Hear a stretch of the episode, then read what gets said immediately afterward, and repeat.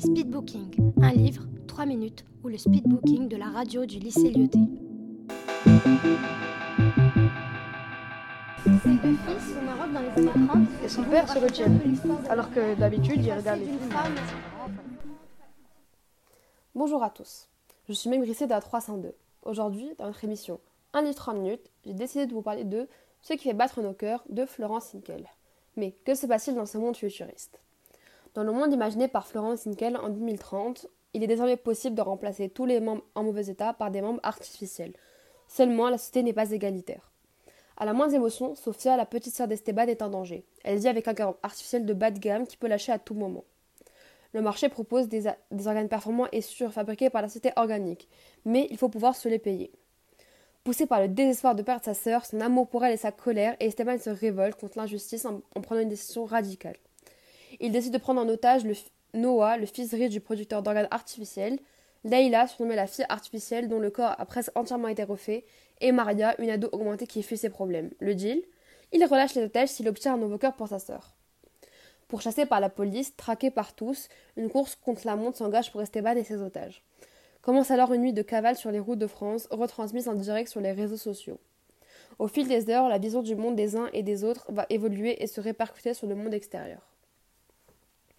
Alors dans ce roman, on va traiter plusieurs thématiques très intéressantes pour moi qui vont nous amener à réfléchir sur nous, notre société actuelle et ce qu'elle pourrait devenir. On nous parle par exemple des progrès colossaux de la robotique et de l'empiètement de plus en plus constant des nouvelles technologies sur nos vies privées et professionnelles, le transhumanisme, euh, le bioconservisme, l'intelligence artificielle et nos sentiments. L'autrice va pointer du doigt tous les travers de notre monde actuel, tous ces rouages mal huilés et imbriqués qui l'empêchent de tourner rond avec brio, sans forcément prendre parti et sans se permettre d'émettre un quelconque jugement. Elle va parvenir à parfaitement nous peindre les contraintes pour le, cas de beaucoup de minorités et de marginaux isolés qui vont faire des choix difficiles pour se faire entendre. Donc j'ai choisi deux extraits pour moi qui résument bien le livre. Donc le premier, Esteban le justicier, Leila la fille artificielle, Maria l'augmentée et Noah le riche héritier. Tous les quatre sont embarqués dans une cavale qui soulève l'une des plus grandes polémiques de notre temps, le progrès à tout prix et le progrès pour tous. Donc l'extrait résume très bien le livre et donne envie de le lire pour moi. Et deuxième extrait, toutes ces aventures permettra à la société entière de mieux réfléchir à ses pratiques et à l'éthique dans le domaine de la recherche. Elle aura un impact encore plus, grand que lorsque Edward Snowden avait révélé que les citoyens américains étaient poten potentiellement surveillés.